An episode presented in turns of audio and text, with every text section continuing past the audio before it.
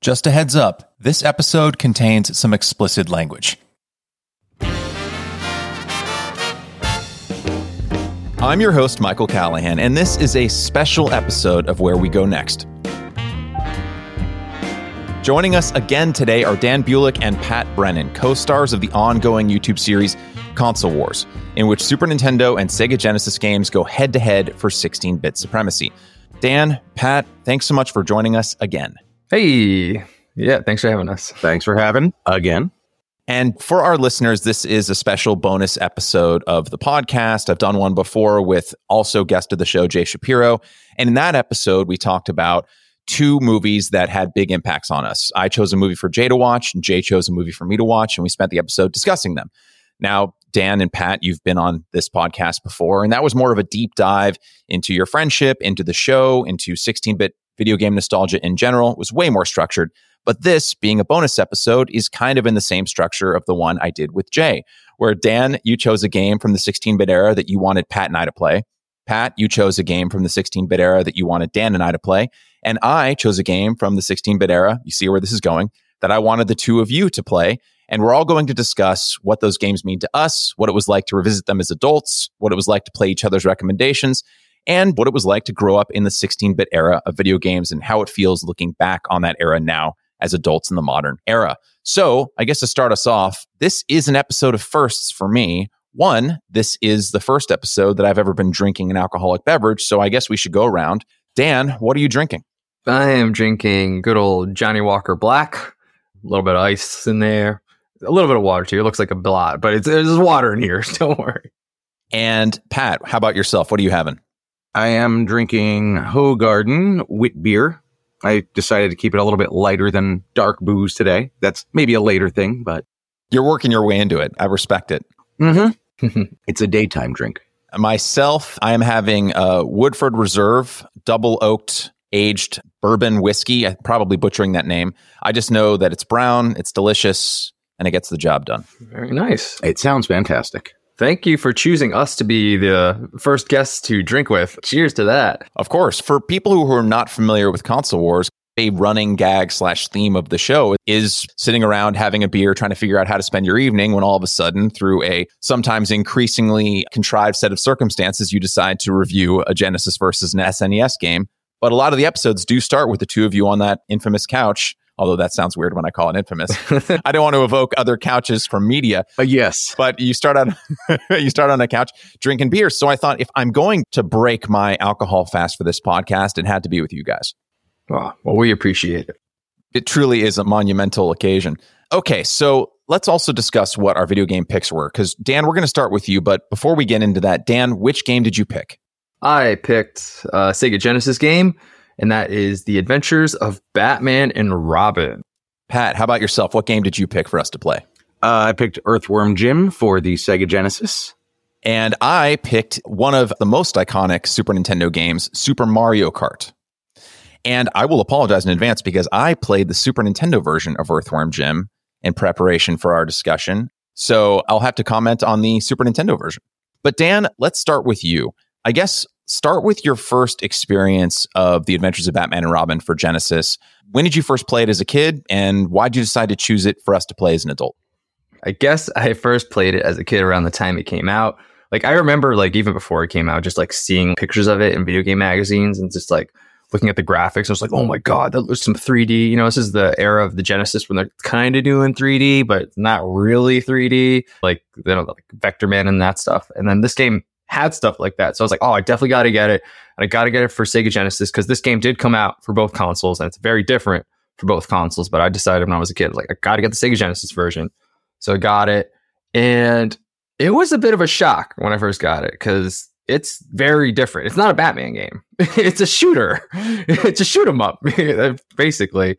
And I don't know, it's just really weird that your primary attack is not punching people, that it's throwing various weapons. So that really shocked me as a kid. But I picked it for this episode, not for the gameplay. I picked it for the music because this is hands down the best soundtrack on the Sega Genesis. That's better than any of the Streets of Rage, any of the Sonic games, the best soundtrack on Sega Genesis. That's why I picked it. Considering that Console Wars first began because of a game soundtrack, specifically Ys 3 Wanders from Ys. I think you were looking for the Super Nintendo version of that soundtrack, came across the Sega Genesis one, and that was the genesis, so to speak, of the channel because you decided, oh, wouldn't it be cool to compare these two soundtracks to each other? And then that kind of birthed Console Wars. Correct. All those facts are correct been doing his homework. Very good. like I said last time, it's like being on an episode of Hot Ones with this guy. that particular bit of prep was a little bit easier because all I had to do was go back and listen to the first episode that you did on this podcast to get that fact. So I kind of plagiarized myself. It was a year ago. Doesn't count. It's interesting because you reviewed both versions of the Adventures of Batman and Robin for Console Wars years and years ago. Mm-hmm. And you wrote in the comments of that episode quote when you think of batman you don't think of a contra like shooter. You think defeating enemies using your fists various weapons and brains. Actually i think that was a comment that you said at the end of the review. And when i was going through and playing it that's kind of like the exact same experience that i had because it really is more of a contra or sunset riders or gunstar heroes type of game which is not something you associate with batman. Not at all. It, yeah like i said when i was a kid i was just like I don't know about this. Like, this is weird. You have these three different weapons. I mean, then like you punch people when you get close enough to them, but he actually I noticed when I was playing it, he headbutts a lot. If they're close, it, it looks like he's punching, but it's a headbutt. He does do a headbutt too. So that's pretty badass. I don't see him headbutting in any other Batman game. So maybe this one's the best one. And maybe I'm wrong. but uh, no, yeah, it is it is a shocker. It's just like it doesn't play like a typical Batman game. It certainly doesn't sound. I said it has the best soundtrack, but it's not a soundtrack you would expect for a Batman game. But at least it looks like the cartoon did. From a visual perspective, I can understand why it would be appealing to a kid. I mean, even as an adult looking back, the graphics are dated. Of course they are. It came out on August 2nd, 1995. So that's quite some time ago. But th- those kind of like faux 3D effects that it does, like there were a couple things that I called out as I was playing it. And I should say, I had a choice when I was playing this game. I either had to play the game as intended and never make it past the first level, or use Game Genie cheats.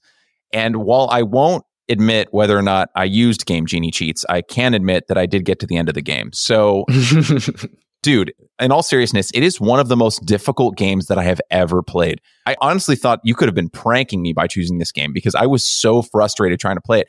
I don't even know if the game is playable without two players playing it and without game genie cheats because you're overwhelmed by a constant stream of enemies. Mm-hmm. And although it's a shooter, it doesn't really play like a traditional shooter because it rewards you for not shooting. So, like, the longer you go in between shots, the more your weapon is able to charge up. And the more it's able to charge up, the more powerful it gets. So, you're almost trying to balance this act of waiting until the very last second to fire your projectile because it'll get more powerful the longer you wait. Hmm. but that's really difficult because there's sometimes as much as what, eight, nine, ten enemies on screen at once, just overwhelming you easily. Yeah, it's a very difficult game. Yeah, I don't. I didn't expect you or Pat to beat it for sure. Speaking of Game Genie, when I was a kid, that's the only way I beat it as a kid. That's the only way I ever got past. it wasn't. I got past the first level, but I never got past the second level where you're just flying over Gotham, which is like an hour long. Oh my god, it's so long. Why did they make this so long? You know how bad it was. We used the game Genie, and we had like the rapid fire thing and like infinite life. We used to like just rig the controller so it would fire automatically leave and go play for an hour mm-hmm. and then come back. We never actually stuck around to see the end of the second level when I was a kid because it was just so long and stupidly hard. And there's like four of them. There's four of the sky levels. It just doesn't end. Yeah, it's just long as hell. Yeah. Okay, so Dan, this game came out in 1995. About how old were you that year? That year, 11. Okay, so you were 11. So what was little 11 year old Dan doing at that time when he wasn't playing The Adventures of Batman and Robin? What was going on in your life? Not much. I played a little bit of Little League and sucked at baseball really bad. I think video games was like my life at that point. I haven't picked up the guitar yet. I wouldn't pick up the guitar until I was 13. So that took over my life. But at 11, pretty much like between 7 and 12, like all I did was play video games and then a little bit of baseball. So that's what I was doing. And I know it's difficult at that age to be self actualized enough to understand why video games are appealing beyond like the rote answers you might get from someone that age, where it's the graphics are cool or I like playing as this character. Looking back as an adult now, do you have a better idea of what was so appealing about video games to you at that time? Do you remember what it was like being a kid and first falling in love with and playing video games? What was it about video games that grabbed you then? Um, wow. I mean, I guess it is just like really cool to just be doing things that you would never do in real life. Of course, in the case of this game, like I get to be Batman. I was a huge fan of the animated series. So of course, like anything related to Batman, I was also a big fan of the movies too. So anything related to Batman, it was just like, yes, let's do that. And like I said, it was such a shock, like how different from the animated series was. It wasn't until I was much older that I realized, oh, this isn't a Batman game. Actually, they probably just put a a code of Batman on and said, okay, now it's a Batman game, but it definitely wasn't originally going to be a Batman game. I could bet a million dollars that they had no plans on making it a Batman game until someone was make a Batman now. Even the first Batman game based off the movie played like Ninja Gaiden. It was just didn't seem Batman-y at all. Yeah, like the best part about that, like when I was a kid, were like the cutscenes. Right. Because it's oh my god, and again, it's like Ninja Gaiden. Like it was like the cutscenes were like so cool. But yeah, again, everything just drew me in. I love just being able to control these cool characters that like, oh man, I wish I could do that in real life. And then like, you know, it was something I was good at. I could do that and something to do with your friends other than baseball, which I sucked at. yeah, it was just really cool. It was really fun and silly and not too serious and hell of a way to kill a boring afternoon. Yeah, I think you've touched on some really important points there. I think that video games, even today, but uh, especially back then, was a kind of wish fulfillment that you really couldn't get in any other medium at that time. And in the same way that when I watched Indiana Jones and Raiders of the Lost Ark for the first time, I probably burned that VHS tape out because I was watching it so many times. And when I was watching Raiders of the Lost Ark, I like to project myself into the character of Indiana Jones. But with a video game, it's not just that you're watching that character. You are literally choosing what that character does or doesn't do. You are getting closer to becoming that character than really any other medium outside of virtual reality. So I can understand as a little kid who's comic books obsessed as I was at that age, getting to play as the character to control what they do, I'm sure has a lot of appeal for an 11 year old. Yeah. Yeah. Much more eloquently put than I put it. I love how it just goes through all that and you just go, yeah. How am I supposed to top that?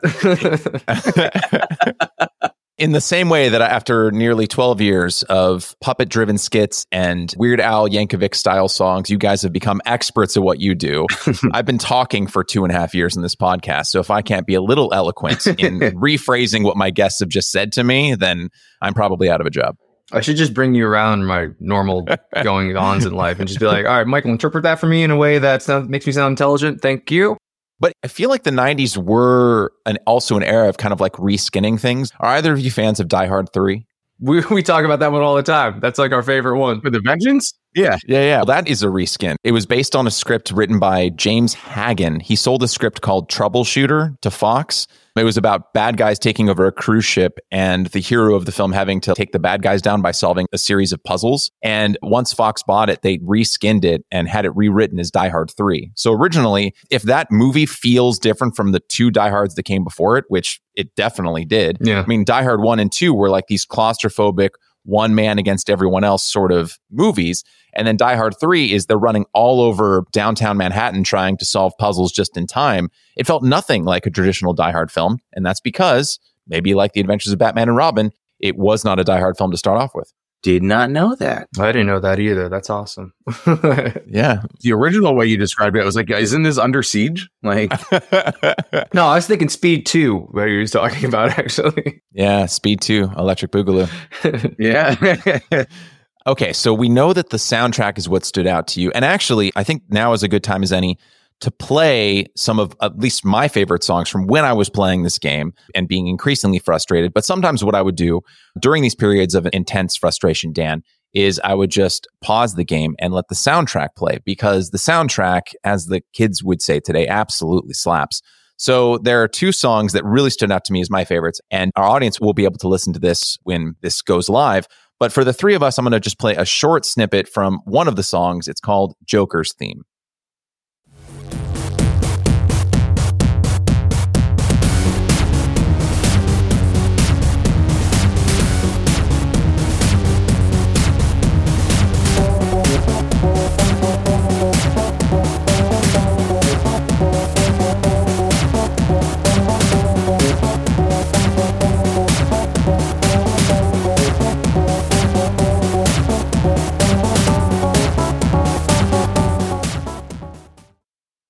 Now, that is not the song that plays in the club at the start of Blade, starring Wesley Snipes. That is, in fact, a song from The Adventures of Batman and Robin. The Adventures of Batman on the Super Nintendo has all of those classic themes from the cartoon that existed at the same time. Mm-hmm. But the Genesis soundtrack, as you've just heard, went a completely different direction. Was this EDM style of music something that you I can anticipate the answer to this question as I'm asking it, as I'm formulating it in my mind, but I'm going to ask it anyway, Dan. Was this EDM style of music something you were already interested in as an 11 year old, or was it something where the Adventures of Batman and Robin for the Genesis was your first exposure to this type of music? I guess my question is, what stood out about this music to you as an 11 year old that you were like, oh, this I can get down with this? I think the one thing that really stood out to me was that it wasn't like the simple, typical video game music that I was used to. Most video game music has a simple formula. There's the obvious melody. It might change to a different section and then it usually changes back. Usually 30 second loops, what I'm used to from those games back in the day. But this soundtrack, just the opening song of this game, I've listened to it again in preparation for this episode. It is nine minutes and it is completely different and it does not repeat exactly the same that entire nine minutes. There's a breakdown with a sick ass guitar solo in that opening at the three and a half minute mark that just blew my mind as a kid. Cause there's like an opening cinematic that loops in the beginning of this game. And I was just like watching it and I was listening to the music and then it loops like 10 times. And then by the three and a half minute mark, when it kicks into that guitar solo, I was just like, oh my God, there's something happening here that I've not experienced in any video game soundtrack ever before or since. It's just so different. It's like he's not trying to make it like you know like Mario or something. It was just like let's just go, let's get fucking weird here, and we're gonna just I, I can swear in here, right? Of course, yeah. Okay, so yeah, let's just make it weird, and then it's gonna completely be different. And then for me, that made me want to listen to it over and over again. Like it upped the replay value for me because it just wasn't the same thing over and over again. So that was the thing that really drew me in. I wasn't even like a music fan at that point in my life. And then um, to hear something like, wow, this is a bold thing and I, I kind of dig it. So it just drew me in because it was just so different from all the other video game soundtracks I'd heard at the time. Yeah, I think that's really well put. I hadn't thought about song length as a differentiator, but while you were talking, I just as a comparison, I pulled up the length of the songs from Super Mario Kart, which is the game that I chose. And if we're looking at like the average length of these songs, because anyone who grew up in that era, when they think of music from a 16 bit video game, they think of looping, right? The song will play for a set amount of time and then it will loop back to the beginning. And so if you look at Mario Circuit, which I'll be playing a little bit later, that song is one minute and 16 seconds long. You've got Donut Plains, that song's a minute and 11 seconds. You've got the main theme, that's 39 seconds. Now, compare that to The Adventures of Batman and Robin for the Genesis. You've got the main title. this is the song that just plays over the opening title in which you press start or select. It's 18 minutes and 37 seconds.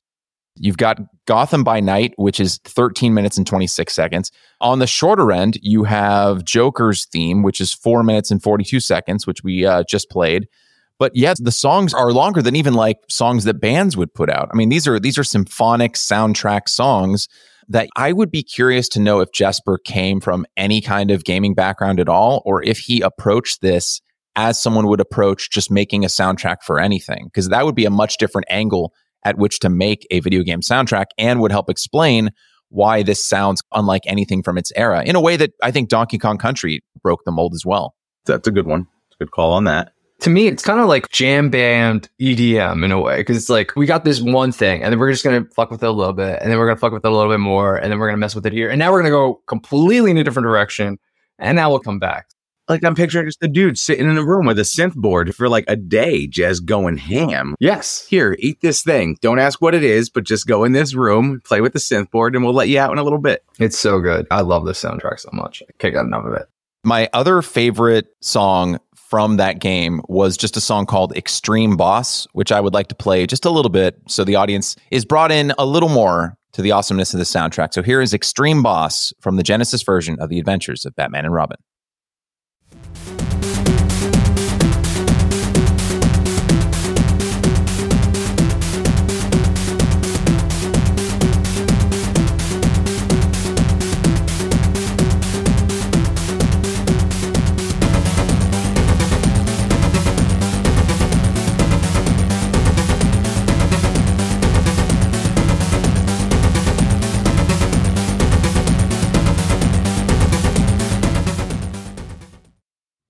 That's Harvey Dent's boss theme. It also reminds me of, for some reason, of the Judge Dredd game. I highly recommend the track Space Boss. Just letting you know, that's my favorite.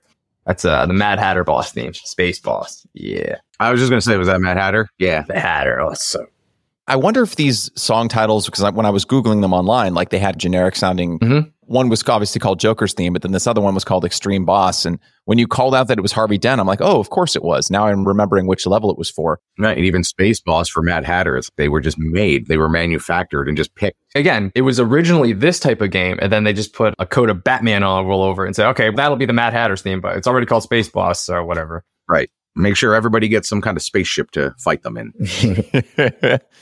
okay, so Dan, before you inflicted the adventures of Batman and Robin onto Pat and I, were there any honorable mentions either from the Genesis or the Super Nintendo that you thought about choosing as your pick that are close seconds?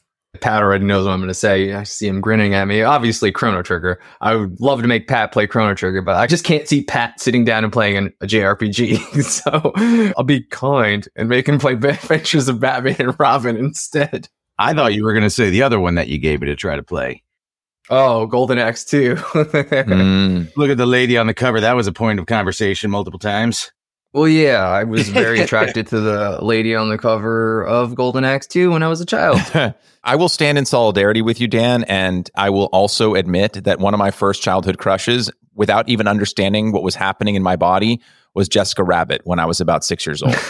That's why she exists. Understand, you are not alone. You are not the first, nor will you be the last boy or girl to fall in love with an image on a cartridge or a VHS tape. Although, actually, in the digital era, you might be. We might be dinosaurs. It's all online now. That's true. So you would have picked either Chrono Trigger or perhaps Golden Axe 2. Were there any other games from that era that really made an impact on you?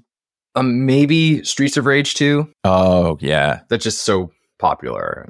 Well, and it makes sense that that would stand out to you because of the soundtrack is just so good. Exactly. Love that soundtrack too. Like I say, Adventures Batman Robin is like number one for me. Or Streets of Rage series in general is really close number two. Yeah, no, the Streets of Rage 2 game is phenomenal. The soundtrack really holds up.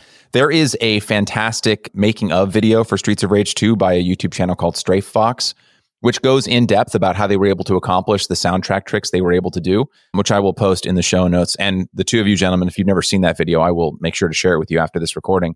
My last question, Dan, for you before I move to you, Pat, to get your experience of playing The Adventures of Batman and Robin is how does this game, Dan, feel to play today as an adult? Has your perspective on the game changed as you've grown up and video game technology has improved, or, or what is it like looking back and playing this game again? It's still torture playing this game. It's, it- it's brutal. Like, you know, you think like, all right, I'm like almost 40. I got this. I could beat this game, right? That a stupid 11 year old me couldn't do. No, this game is stupid hard. I don't know what they were thinking by making that second level so stupidly long, making it so that you lose so much of your power up every time you die, because you will die a lot in this game, making it such an uphill battle the entire time. Like, if they simplified it, maybe gave you some checkpoints, I don't know. They could have done so much just to make it more user friendly, just more accessible. And I think it really could have been like a really popular game, but it's just the difficulty is just ridiculous. I was going to say, this is a game that could 100% use a difficulty setting, like in the main menu. For sure. A difficulty setting, maybe a password or a save, you know, especially because that second level is too stupidly long. Like everybody checks out at that second level. And then if you make it to the third level, you're going to die anyway because you used up all your power ups just flying. Yeah, it's still hard. I can't. I'm sorry I made you guys play it. Kinda, not really. Good music though, huh? Soundtrack still top tier for me though. The music is fantastic and it explains why, literally, in the options menu, before you even play the game, you can listen to all the song's soundtrack just sitting there. Yeah, I used to do that all the time as a kid. This was one of the games where I used to take my little tiny tape recorder, hit record, and actually just record off of my TV. And just so I can listen to it like you later. Yeah, I did that, Pat. Don't look at me like that. You didn't know that? I'm not laughing at that. I just, I when we get to me, oh my god, I'm gonna have such a different oh. opinion. Don't you worry, Pat. You're going to have so much time to vent. It is interesting, literally between the soundtrack choices and the difficulty level. I don't think it was a reskin of something. I think they just went wild with this one. But if you were to look at the demographics of what the average Adventures of Batman cartoon viewer was, it was honestly probably in the ages of like seven to like 12 years old. And so for them to make a game with that IP like this and release it with this soundtrack, which goes so hard, and the game, which is so extremely difficult that I will admit I, I was using like four game genie cheats just to be able to make it to the end of the game. And I did not feel bad because even with those game genie cheats on, I was dying so many times. It was so insane that I just don't know what they were thinking. I mean, like you could reskin this game as a Contra game and change none of the fundamentals, don't change the soundtrack, just change what the characters look like, and it would be perfectly at home in that universe. It'd be the hardest Contra game, I'll tell you that.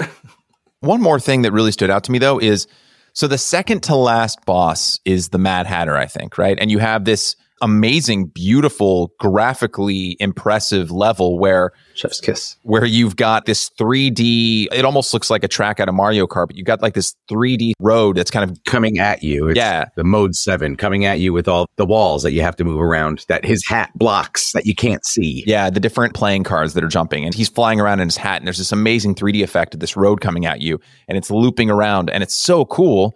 And then the last boss you fight is Mister Freeze in like this boring, dull 2D background. Just flip those two. It just feels so weird that the second to last boss is like probably the best looking moment in the game. best looking moment, best song of the whole game. I mean, it really peaks at the Mad Hatter boss. It really does. Yeah, interesting choice by those guys. Okay, Pat, did you have previous experience with the adventures of Batman and Robin? And if so, why was your childhood so hard?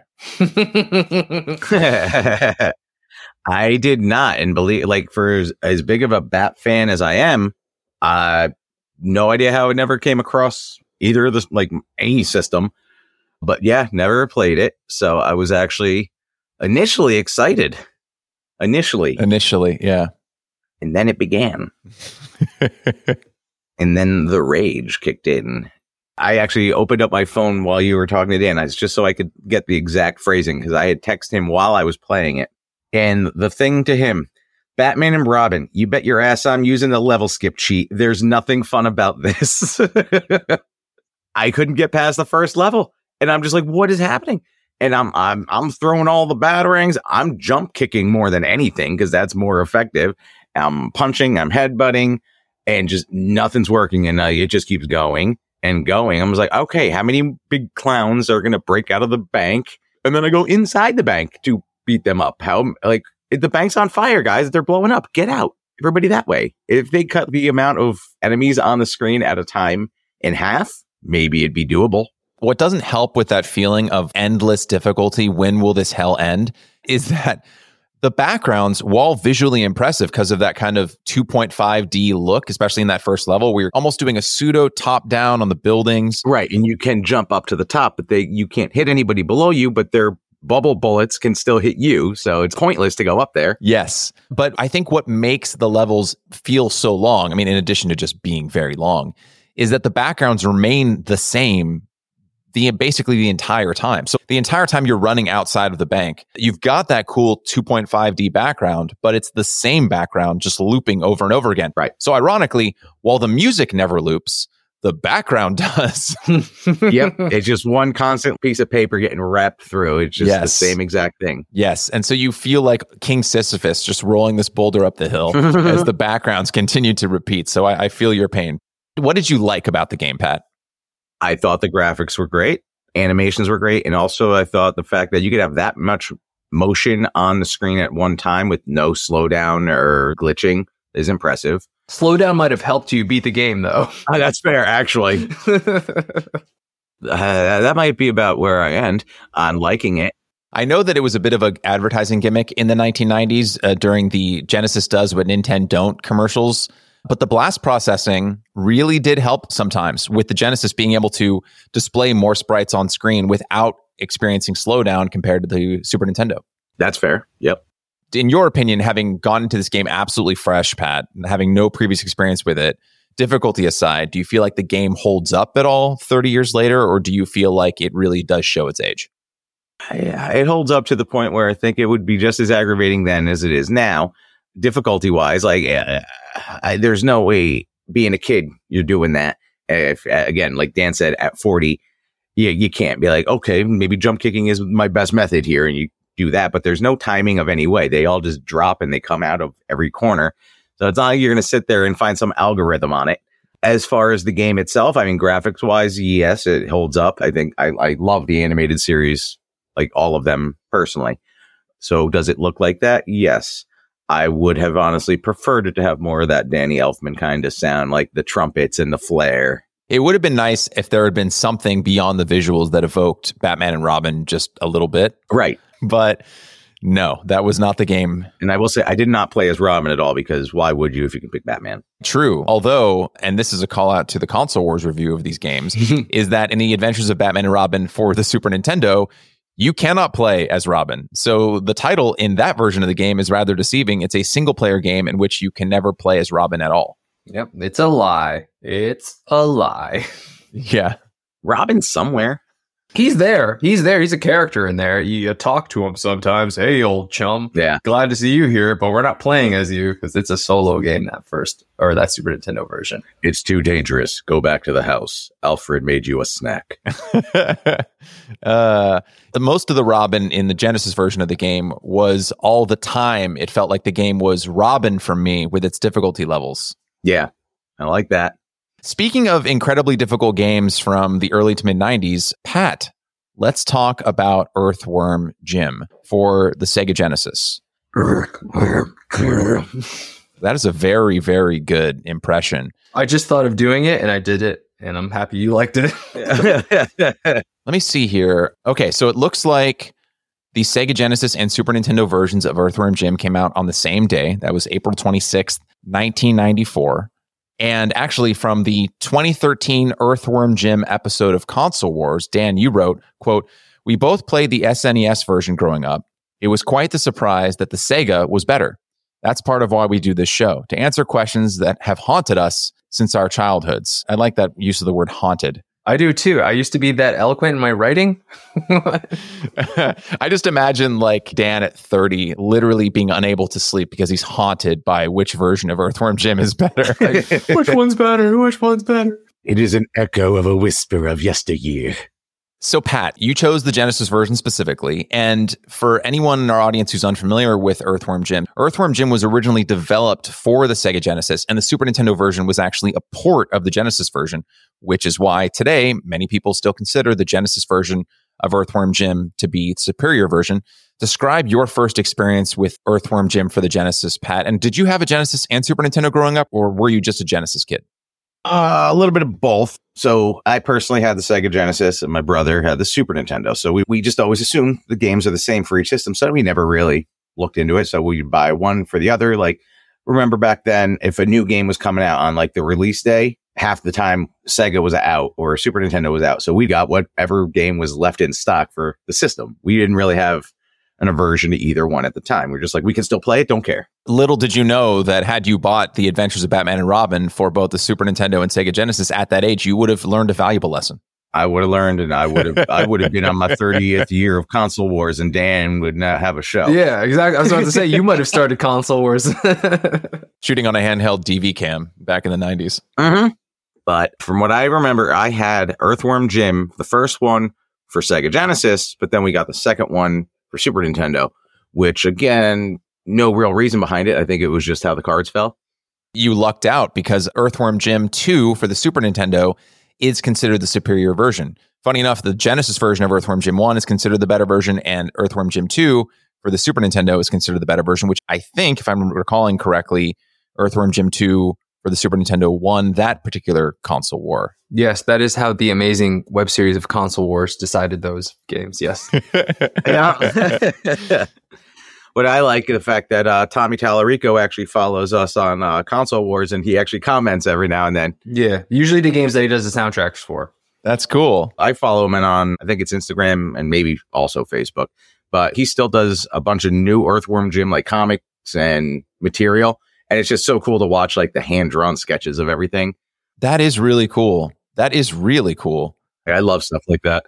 Take the audience back to that period of time because I think it helps us ground how Earthworm Jim came to be and why Earthworm Jim, which is an original IP, was about an literal earthworm in a spacesuit who is granted the ability to walk and talk by that spacesuit and has a ray gun and can fling himself around with his head.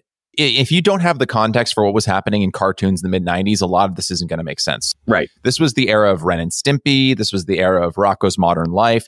It was the era of wacky children's cartoons about anthropomorphized animals doing vaguely inappropriate things with often disturbing animation.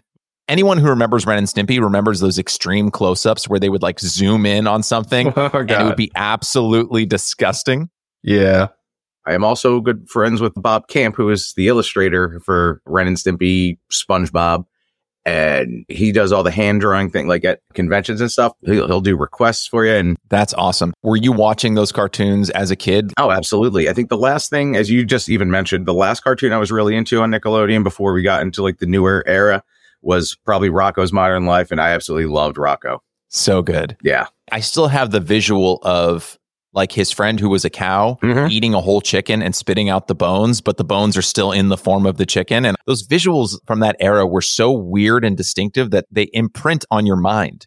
one thing that will always live in my mind from that series is just turn the page, wash your hands. Turn the page, wash your hands. Like just Filbert going through the uh, comic books and is like just wash his hands after everything. Yeah. I have the images of so many butts from Ren and Stimpy just burned into my brain. Oh, The very zoomed in, very detailed butts. Mm-hmm. Just like, Jesus, there's a lot of butts in this show. jokes weren't the only thing they were cracking. yeah. uh, there's so many weird throwaway lines that I still use to this day for Ren and Stimpy. Really? What's one of your faves? I actually say this one to Dan all the time. Just stop what you're doing and whisper, call the police.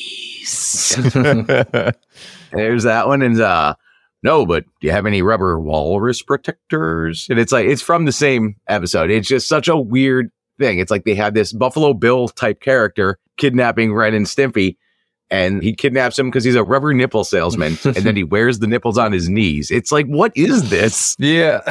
it's so deranged in the most wonderful way. Like you can look back at some of it now and be like, was this appropriate for kids? But in reality, it pretty much was. It was tapping into a kind of humor that kids love, like in the same way that Roald Dahl was so impactful on me as a child.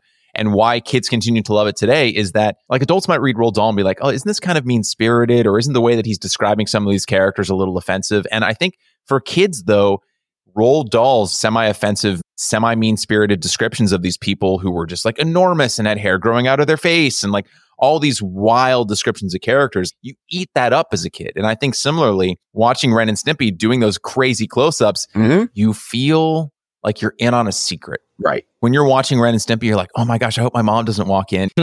Even though, again, it's a close up of a cartoon butt, it's not anything terrible. But because the show kind of makes you feel like you're watching something a little lurid and something you shouldn't be watching as a 12 year old, you almost feel like you have the secret pact with the animators of the show. And that feels like you're part of something. It's definitely that. I also feel like it's like that younger age, like you're super into the gross out humor. Exactly what you said, but uh, in my mind, as you're saying it, I'm even thinking back to like Garbage Pail Kids. Oh, yeah. Garbage Pail Kids. It's these cute little things that are just disgusting. And I mean, Uh, they were a riff on Cabbage Patch Kids, which were huge in the 80s. yes, exactly. Yes. Garbage Pail Kids were kind of mocking that in the same way that Teenage Mutant Ninja Turtles originally started out as a comic book that was a meta commentary on how absurd comic books were. Mm-hmm. And then ironically became so popular that its mainstreamification stripped out all the meta commentary and just became a popular animated children's show. I love the originals, like the black and white comics. I mean, super violent. Mm-hmm. Nobody had different color bands. They were either all red or black and white. Okay, so in the context of the era of Teenage Mutant Ninja Turtles and Rocko's Modern Life and Ren and Stimpy and Garbage Pail Kids enters Earthworm Jim and you're playing it for the first time. Walk us through like your first impressions of the game, which again was an original IP. What was it like playing it? How did it impact you? To me, I will always stand out in my mind because the humor aspect of it, you had the voiceovers that were hysterical. You had the backgrounds are what got me first. They look so realistic, but I mean, like you're playing a comic book. They just look so good. Your foregrounds, it had that 3D effect enough where it gave you depth. So you have a mountain of rubble in the front with tires and boxes and stuff sticking out of it. but then you have a whole world behind it. And it's all like these vibrant purples, blues. You have the sky with like shimmering stars. And sometimes there's even like a mid layer, which is your ground that you're walking on is.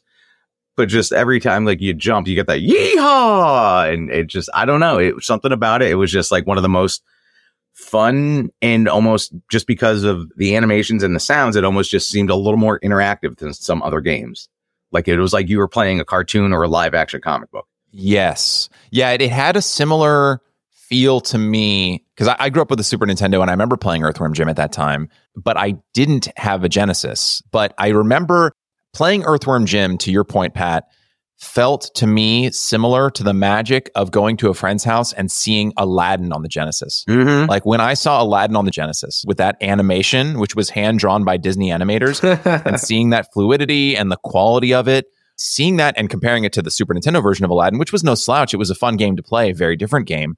But seeing that hand drawn animation on a 16 bit console, as a kid, there's certain things you just don't notice as a child that you notice as an adult. I was a huge fan of the X Men cartoons growing up and also the Spider Man cartoons. Oh, yeah. And I remember when I was in college, I was at Best Buy and I saw it was a best of the animated Spider-Man series. And I was like, oh, I'm gonna I'll pick this up and I'll crack open a couple beers and have a nostalgic night. So I, I get the DVD. It's early 2000s now. I'd been maybe 10, 12 years since I'd seen the animated Spider-Man show.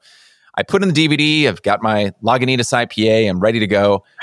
First episode starts playing, and I was like, I don't remember the animation being so god awful Yeah. the animation in the animated Spider-Man show is horrendous. Like it is 12 frames of animation, but I don't remember it that way. And I think similarly, although I think there might be more frames of animation in Earthworm Jim than there were in the animated Spider-Man series, when you're that age and 16-bit is all you know, that's cutting edge and animation like Earthworm Jim or Aladdin for the Genesis, you're not viewing it from an adult perspective of, well, it's not quite what an animated series would be in your eyes when you're watching it, you're like, this is as good as the shows and movies I watch. Yeah, hundred percent.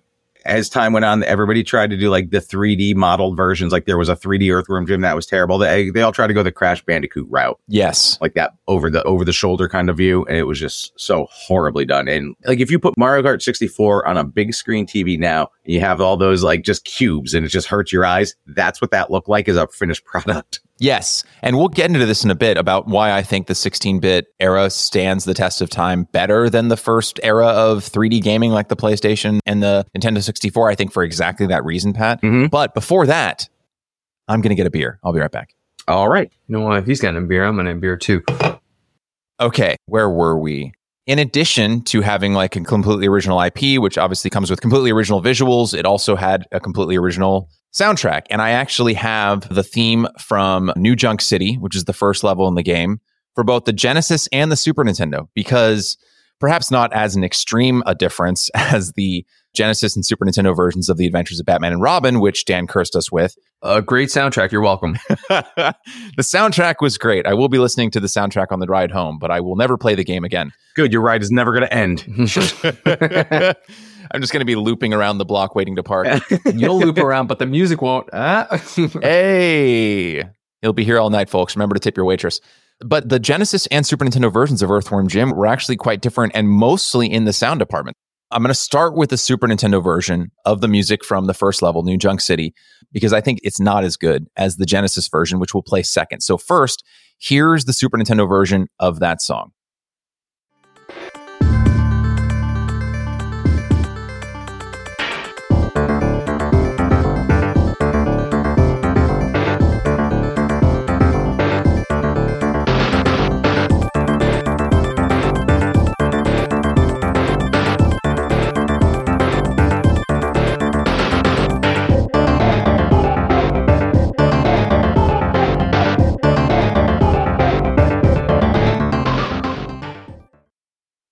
And this is the Sega Genesis version of New Junk City, which is, as you can tell, slightly different.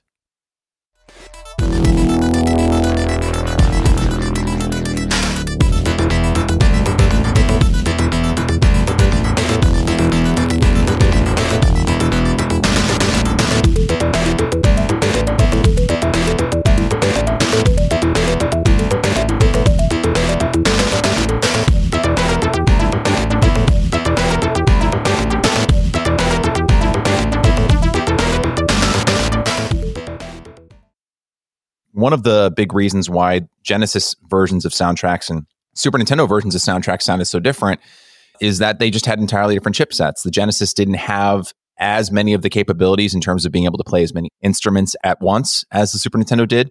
But it seemed to, and I'm not exactly sure why, you might have some insight on this, Dan, coming from your, your musical background.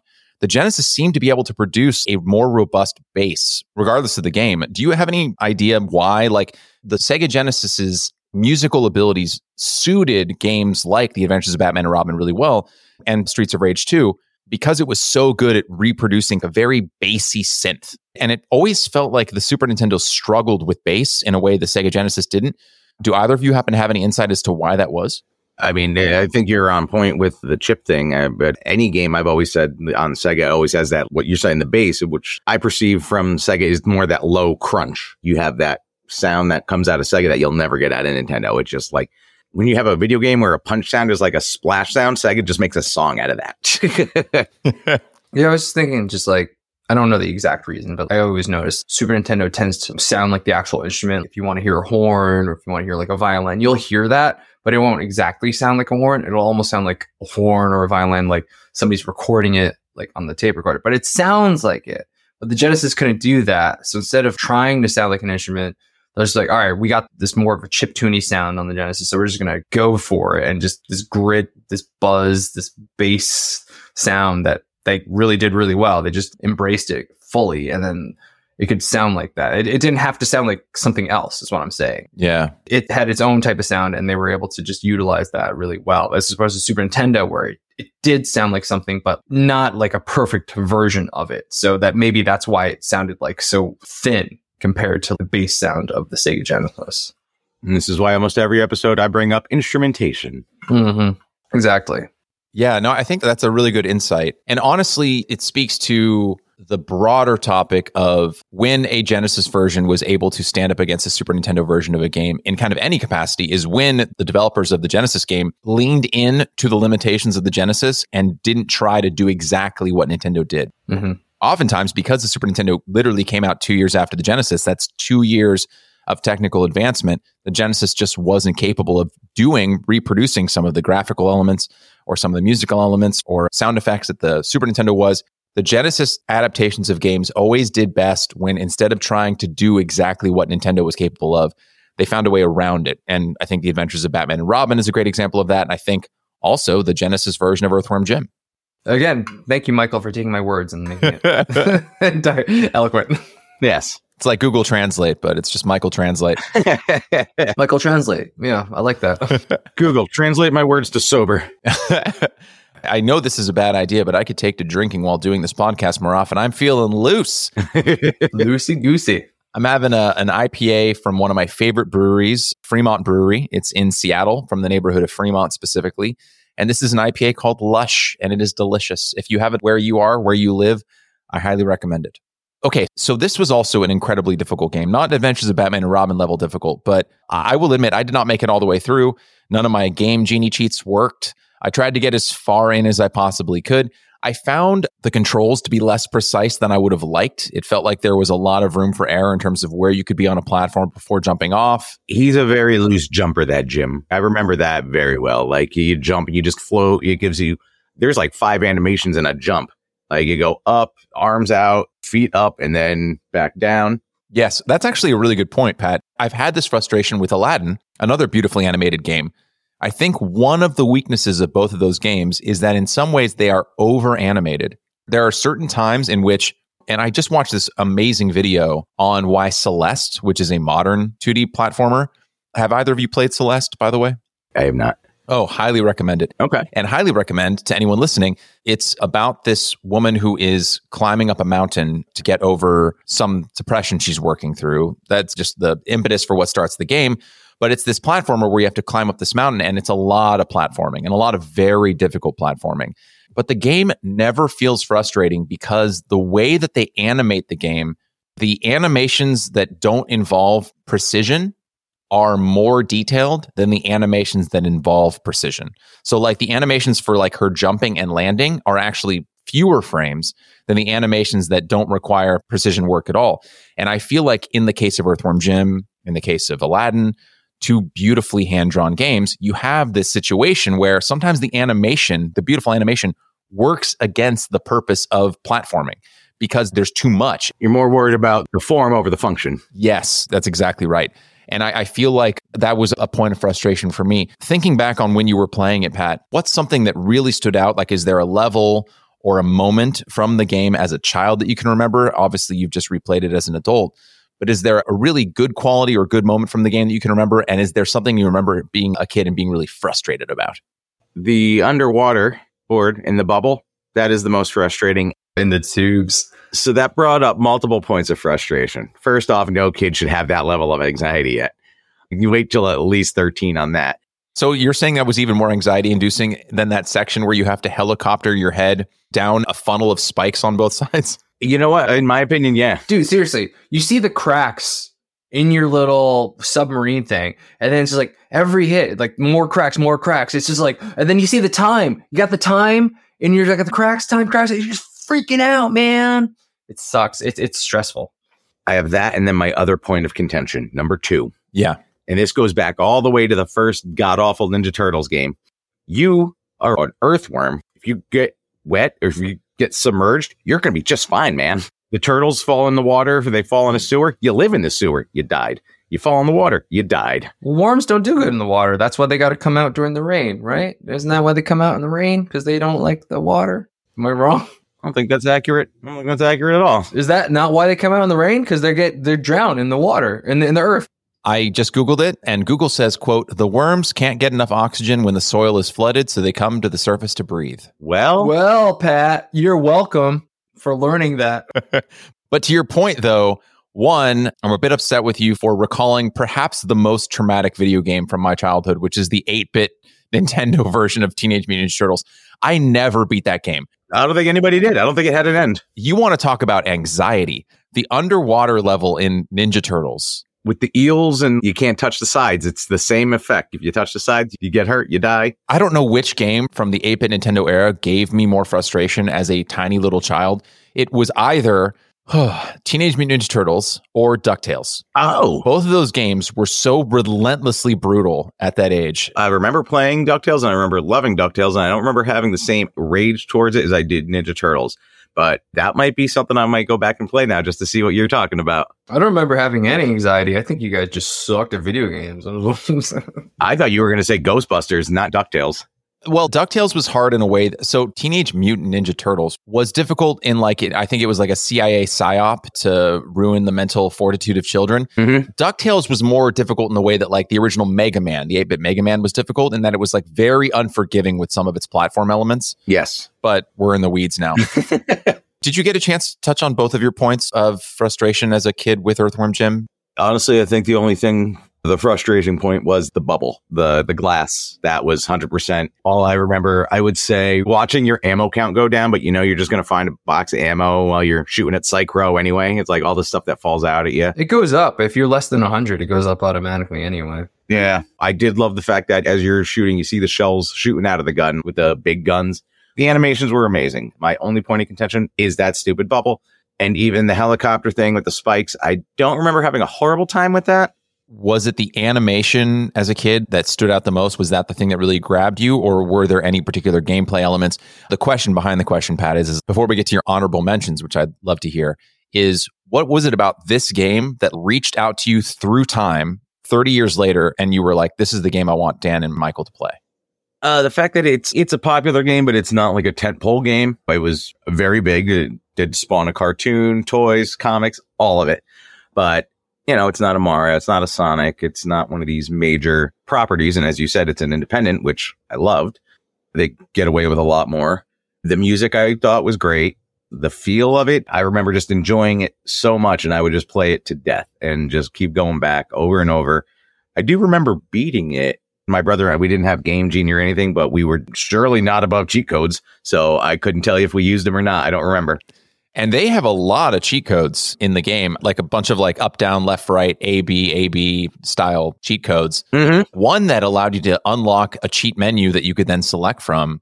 There is a burger chain in the West Coast. I'm sure you've heard of it called In and Out. I've had it. It's delicious. Oh, it is delicious. Thank you. Yeah. That is the appropriate thing to say, lest you get censored. mm-hmm. It's delicious, but the menu for In and Out is rather sparse. But the secret menu has become so lengthy at this point that it's like three times the length of the actual menu. And I feel like that same thing with Earthworm Jim. There's so many up down AB AB style cheats for the game that it's like it could be a book in and of itself.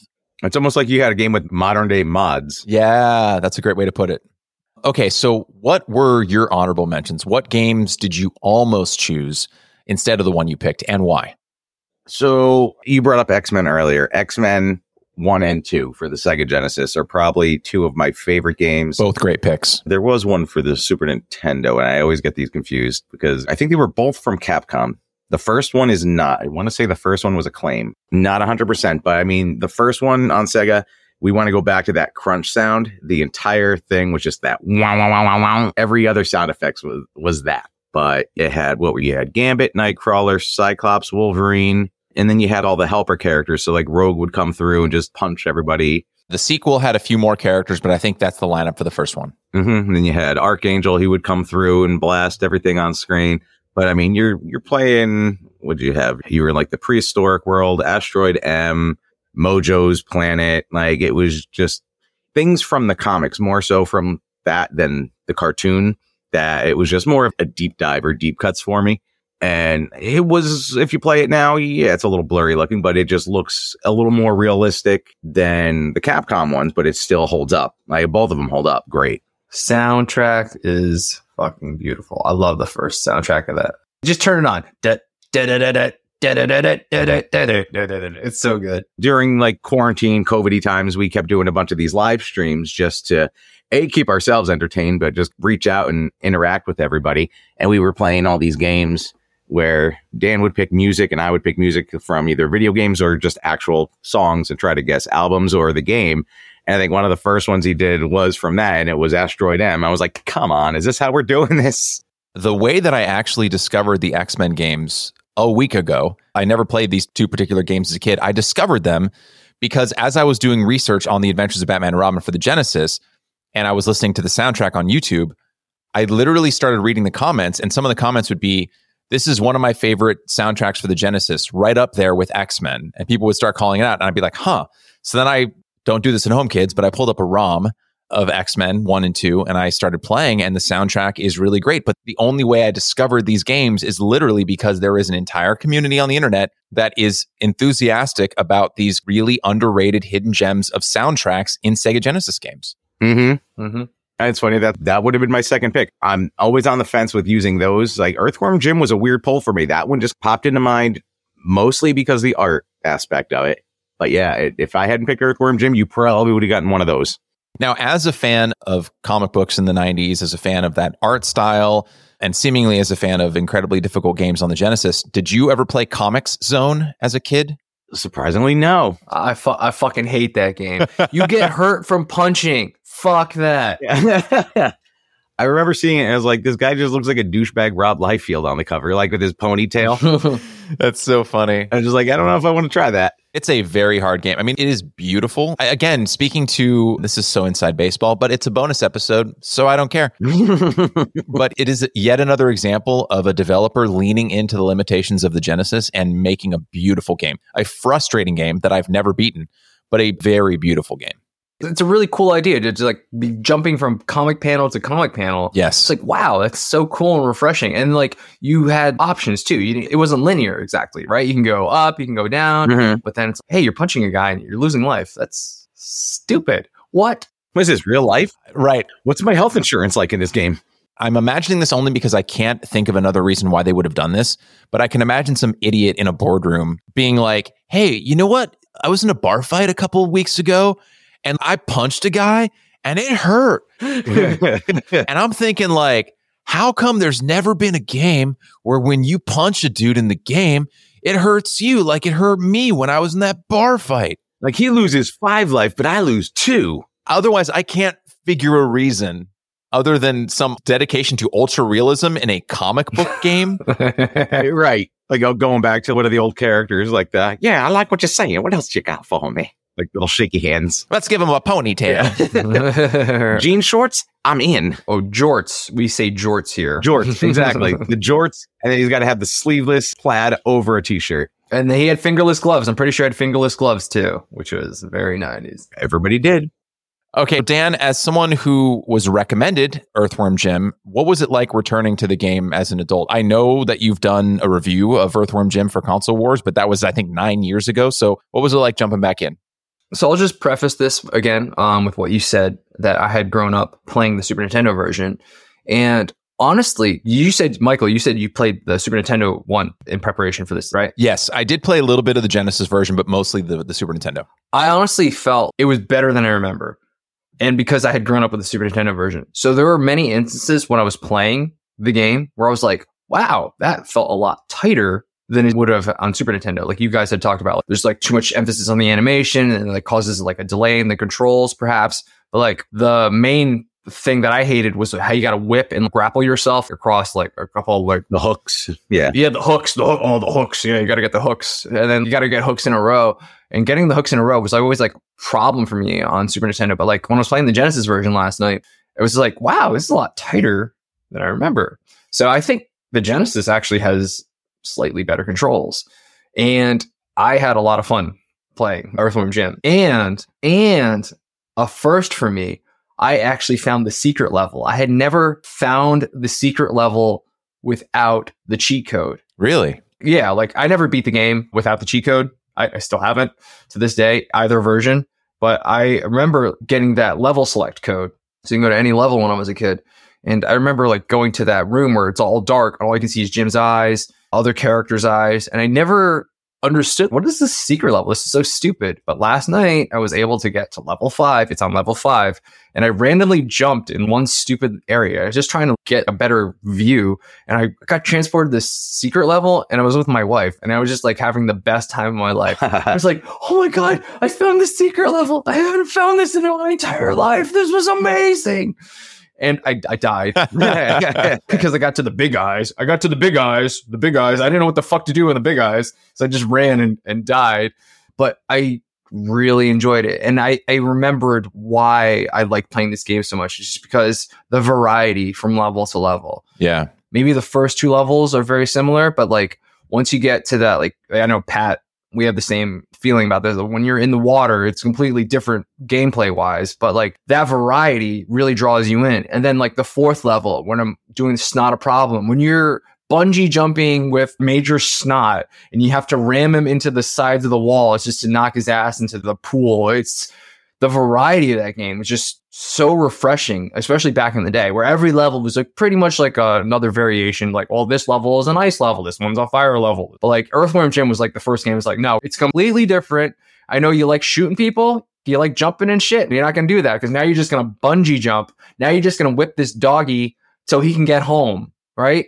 It was really cool. It was one of those things where I remember when I played this game first as a kid, and initially I found that aspect of the game frustrating, but I can appreciate it more as an adult because as a kid, you're trained to look at video games as okay, first level, you're learning the basics of how this game plays, of how the character operates, like what it feels like to control the character, what is the template for how this game controls, et cetera, et cetera, right? And you can see this in the very first Super Mario game. You get introduced to what the enemies look like, that you jump up and you can hit a block, that you can upgrade yourself with a mushroom. First level teaches you the basics.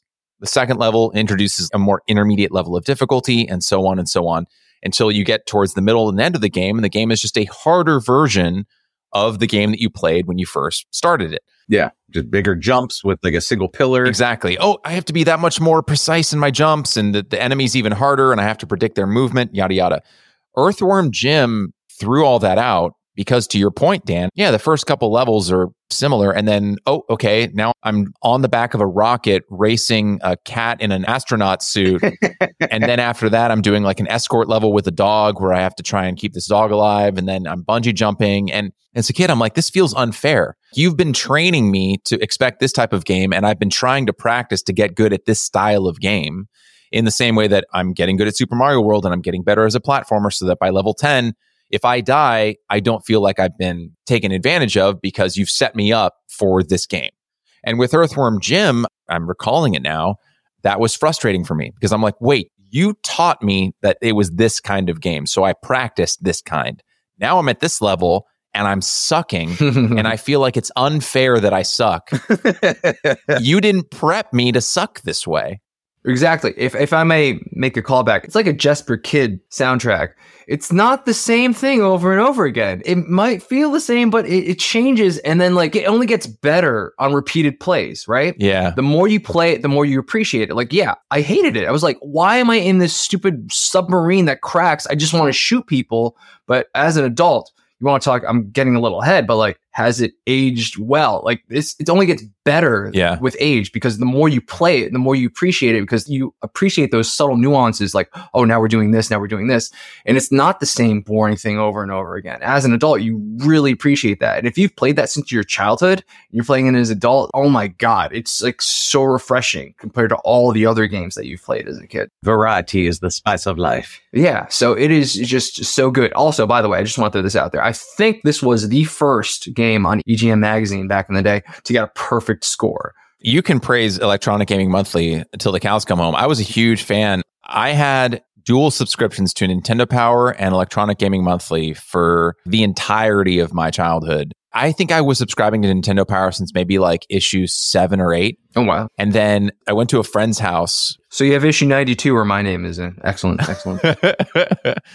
I imagine I did. But I remember going to his house and he was like, you know, I have issue one of Nintendo Power. And I was like, what? And he brought it out. I feel like I could hear the voices of angels as he as he showed me issue one of Nintendo Power. Slight tangent, but I think an important one is that one of the reasons that I wanted to explore like 16-bit video games with the two of you and and why we're eventually going to get to the conversation of why has that era stayed with people of our generation so much? Why is that era continuing to get replicated in modern games? Why is that style holding up so well? Is I think that it's attached to something broader, something bigger than just the games, right? It's attached to a culture that kind of no longer exists. There was a feeling, a ramp up of emotion that would happen in the days preceding getting your copy of EGM in the mail or getting your copy of Nintendo Power in the mail. And this is going to sound cheesy to anyone who hasn't experienced this, but I'm hoping that the people listening who maybe weren't big video game nerds like the three of us were have something that they can call to that evokes something similar. When there wasn't the internet, or all the internet was, was like AOL chat rooms where people who were probably 50 years old were talking to you when they shouldn't have. When the internet was so nascent that the only information you could get about the things you cared about were from printed magazine subscriptions, it's like you got to experience Christmas 12 times a year. Yeah. Because every time that magazine arrived in the mail, you got either news from a foreign country that you never saw that seemed like the future was being invented every single month. I remember reading about the things that were coming out of Japan at that age and being like, they live in the future over there. yeah. Technically, they still do. They have so much cool stuff. That's true.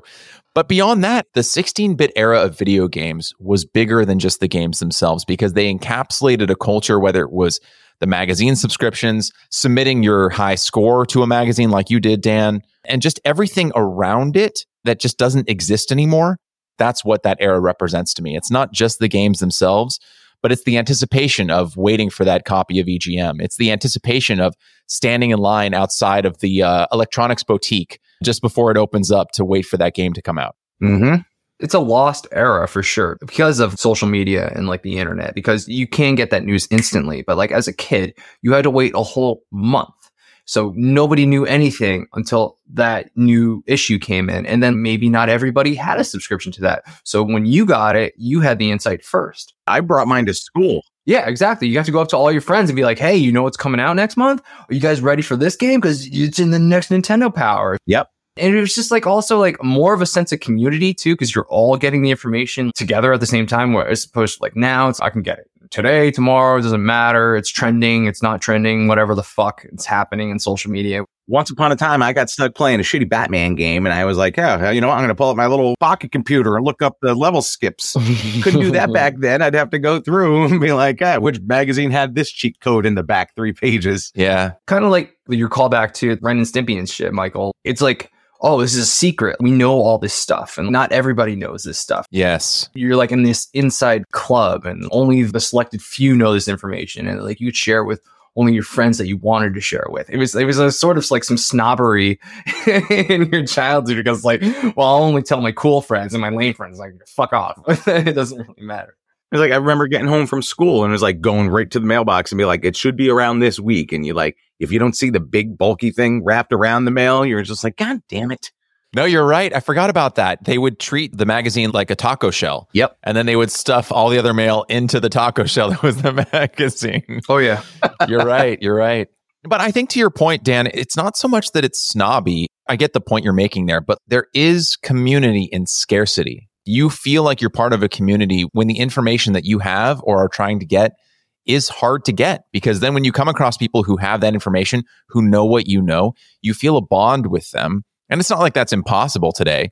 But the fact you could start talking about something that I have no idea what you're talking about, Dan, and I could just Google it and know as much as you do, Mm-hmm. at least on that particular topic within seconds. I can Google, do worms come up when it rains? And then I know, right? But if this were the 90s and Pat were to say worms can breathe underwater, we would we would have no way to know whether or not that was true. You know, we would just have to go with what Pat said. It's the reason that the my uncle works at Nintendo meme exists.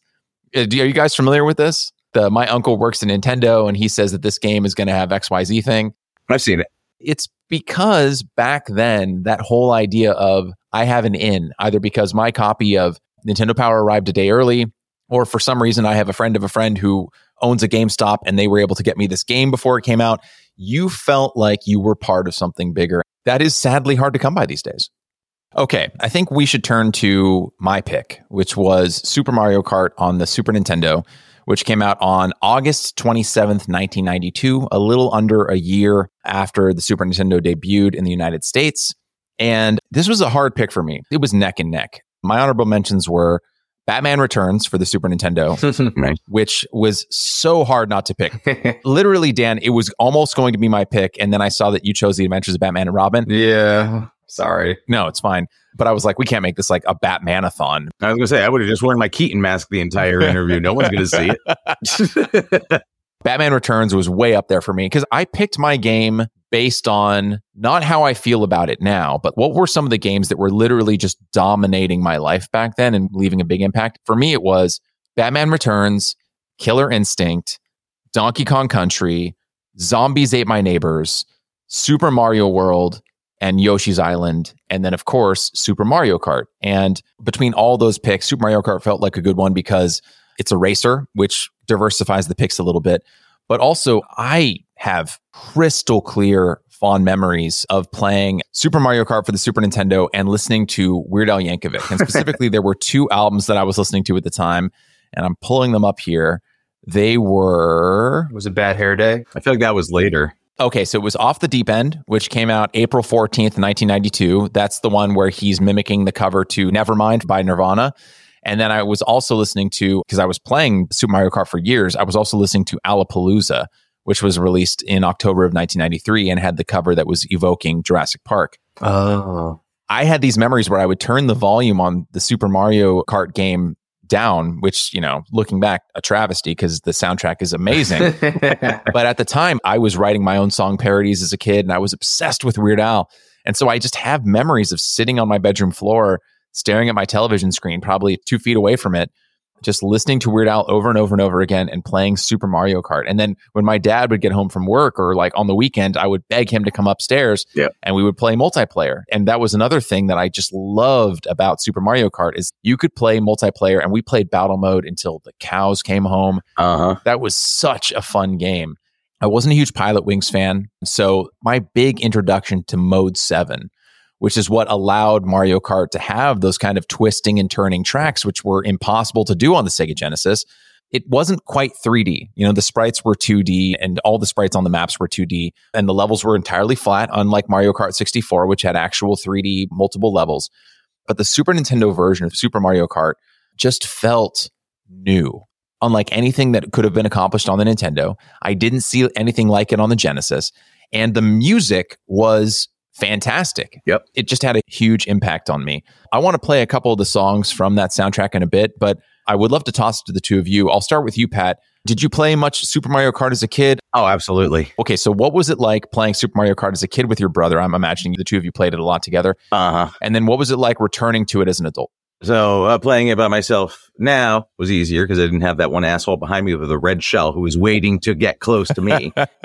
the battle modes, I'd say we probably did a, a even amount of battle mode and then the actual just races. Considering that was my first foray into it as a kid, it's like, God, what is up with these controls? But you eventually get used to it, like the jump turn kind of thing to be able to take a tight turn as opposed to just trying to make it and bounce off the wall until you could finally turn to the way you were trying to go. or like you get turned back around and trying to figure out reverse or you just bounce into a wall to go. There were a few things in, in the first Mario Kart game. There were a few things in that game that continued into the sequels, but like one of the things that they didn't have, and that was a bit of a shock to me going back to it, they didn't have some of the things that you come to expect from a Mario Kart game now that were instituted one generation later with Mario Kart 64, like drifting in order to boost and increase your speed. The drifting in Super Mario Kart handles entirely differently than any subsequent version of the game. Yeah, you could still do the jump, but you weren't going to like slide. You could just try to slow down and like angle yourself a little bit better to try to make the turn on a 45 degree angle instead of just a hard 90.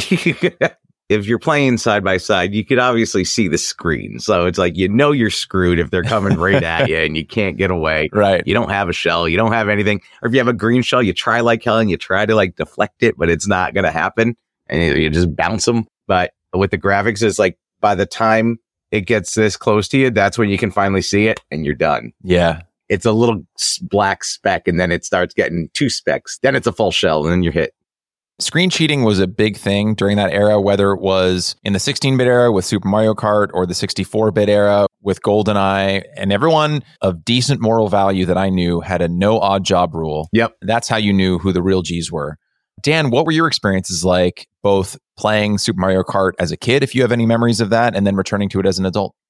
I never owned this as a kid. I still don't actually have a copy of this. The only copy I have is on the SNES Mini that I have that I don't actually have because Pat's borrowing it right now. so, but I did play it a lot with uh, friends, and I do remember liking it a lot. After I played it, I would want to play it a lot. I'd even, I think I even had dreams. Oh man, I can't wait to play that game again. But then I'd play it, and then it would be like, I suck at this. I really suck at the original Super Mario Kart. I could never win races over the 50 cc when I was a kid. Oh, wow. I always I could only do the 50. Maybe I could win one or two races at 100. I couldn't do 150. Now, when I was a kid, definitely not. As an adult, I got a little bit better, but like only a little bit better. I'm sure we'll talk about Rainbow Road, but that was just impossible. Yeah. Impossible as a kid. I played Super Mario Kart, but I was more of the Mario Kart 64 kid. I own that game. I played that more with my friends. So like the fact that like that Rainbow Road had rails that, that you couldn't fall off of. And then this Rainbow Road was just like, good luck, fucker. oh man, okay. Yeah. Um, but like, you know, as an adult, I, I know the nuances of the controls. It's still fun to play, but I prefer the, the later versions of Mario Kart, I guess I could say. Playing them now, especially going back to that one, I in my mind going into it, I was going into Mario Kart 64. It's like, oh, that's a whole different, that's that one. And it just, Right. it was almost like a surprise. I'm like, that's right. I forgot they made a whole different one of these. Yeah. A quick question. Quick question. Oh, yeah. Who's everybody's go-to character in Super Mario Kart? Oh, this is easy. So for me, it was either Koopa Troopa or Toad. I was either Toad or Yoshi. No, I was. I'm with Michael. So either either Koopa Troopa or Toad. Yeah. They had tight handling, Mhm. very fast acceleration. Mhm. Their top speed wasn't as fast, but I was never able to really get a handle on those big boat type characters like Bowser or Donkey Kong. I never played as Donkey Kong. I just hate. I was like, this is stupid. He's slow. I wouldn't even want to be this guy. The best thing you could do is bump people, but still not even worth it. Right. I do have some memories of playing as Yoshi, but I can't recall why I didn't play as Yoshi more. But I think I played Koopa Troopa 60, 70% of the time, and the other percent was mostly Toad. Same. Yeah. I think I picked Yoshi the first time because I was like, fuck it. I don't have to be Luigi for the first time as the younger brother Give me anybody else. Uh, and you had to go with someone green, so some old habits never die. Yeah. it's like, I'll change, but not that much. One of the things that I loved about Mario Kart when I wasn't listening to Weird Al Yankovic was the soundtrack. I loved the percussion. I loved how lively it felt. I've got a couple of the songs queued up. Hopefully, you'll be able to hear them because our audience is about to hear the main theme to Super Mario Kart right now.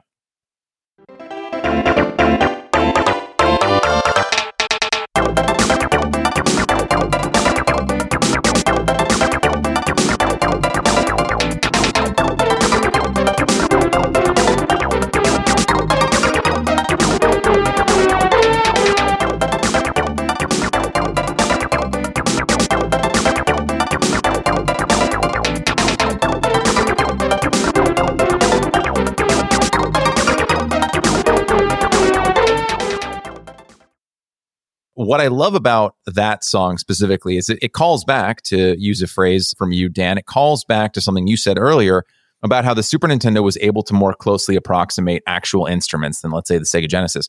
You hear those horns come in right at the end of that little snippet. And when those horns come in, again, for the young people listening to this, or those who weren't into games when they were kids in the 90s, like the three of us were, you're coming from eight bits where it's literally just MIDI there's nothing that approximates any kind of anything resembling an actual instrument. And 16 bit isn't quite there yet, but it's so much closer that when you hear something like that for the first time, or I had a similar experience listening to Donkey Kong Country, I, I still listen to some of the songs off the Donkey Kong Country soundtrack just on Spotify in the background when I'm doing work. I listen to video game music all the time. But going years back, I would just download like AOL, whatever you yeah. started downloading stuff. I would always look for MIDI files, and it's it made your MySpace page cooler. First off, oh my god, MySpace. Yeah, but I would be remiss if I didn't play at least one more snippet from Mario Kart. Ah, hard to pick between the two. It's either Mario Circuit or Donut Plains. You know what? I'm going to go with Donut Plains because the percussion on Donut Plains is so good. Listen to this.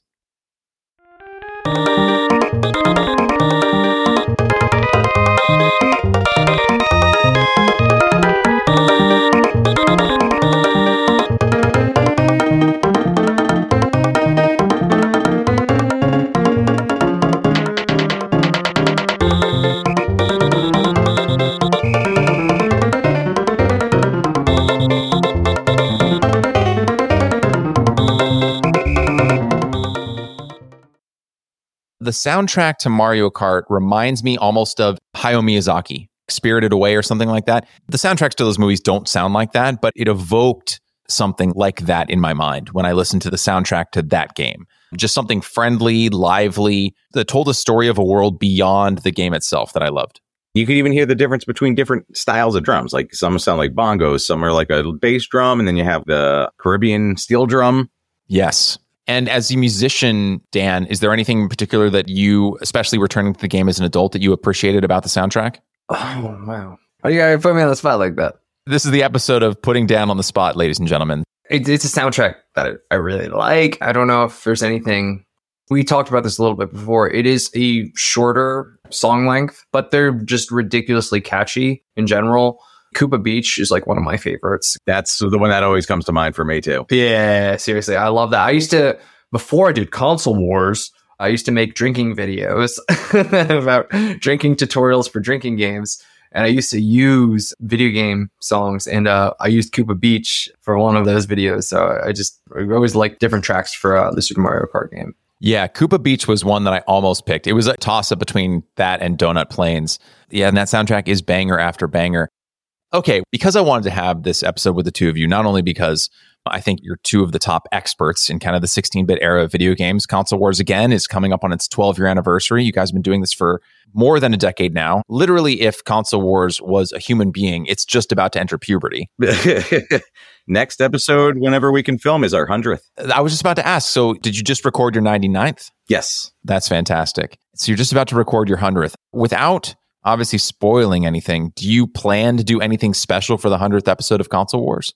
We're discussing different ideas. Dan's got a pretty good outline of what he wants to do and how we can make it special, make it a little more than the other episodes. I want to have a lot of stuff in it. Exactly. That's all I can, without spoiling it. That's all I can say. Yeah, that's why I'm trying to like pick my words too. I'm just like a lot of things, a lot of things, a lot, obviously a lot of callbacks as well, mm-hmm. because you know we got to celebrate a hundred episodes. So I'll just say that. Yeah, I mean, that's a tall order because if you think about all the songs, all the song parodies, all of the characters, again, whether they're puppet characters, whether they're characters your wife has played, Dan, whether they're characters the two of you have played over the years, whether they're Mortal Kombat characters or clones of yourself, Dan, the depth of console wars, the lore around it, the amount of characters you've had, you have a TV tropes page dedicated to console wars, right? That in and of itself is a kind of achievement. And I think it speaks to the depth and breadth of console wars as a channel and as an idea and like the impact it's had on people. Obviously, Dan, you've been here since the beginning. Pat, you've been part of console wars, I think, for about four years now. So, almost, yeah, almost four years, I think. Over four years. Going 12 years back, Dan, was reaching 100 episodes even something that you were even picturing at the time? What does it feel like to come up on that milestone? Feel like I'm old. Dude, it's it's crazy because like I remember too. It was like when I told Greg, I was like, "All right, we'll just do like ten episodes at least, and as long as we get to Batman and Robin, as long as we get to there, I'll be good. We could just I would want to quit too after that.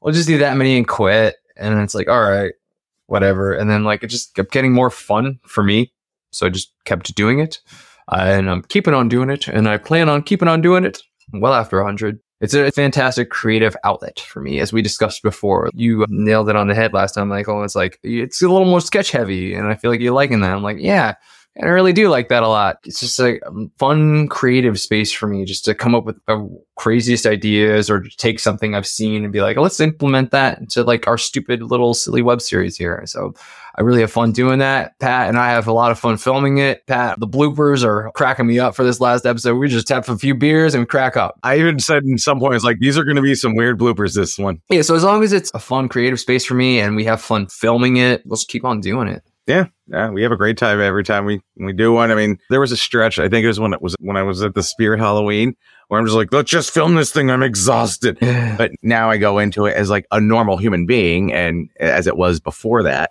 and I'm just like, we just laugh, and it, we probably add an extra hour of film time onto it just because we're joking around being idiots. But yeah, that's what keeps it going that idiocy. Yeah, part of it is it's, let's just what makes the other guy crack up. Mm-hmm. I'll just like break from the script, and then sometimes those takes are the takes we use. Yeah.